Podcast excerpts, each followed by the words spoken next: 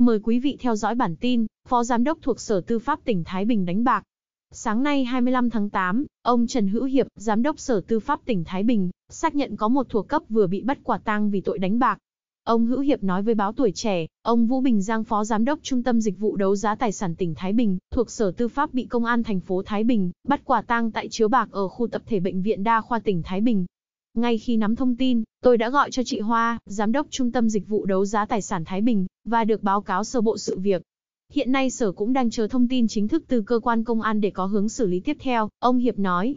Ngoài ông Giang, khi công an ập vào bắt quả tang, còn có 4 nam và hai nữ giới đang say sưa đánh bài ăn tiền.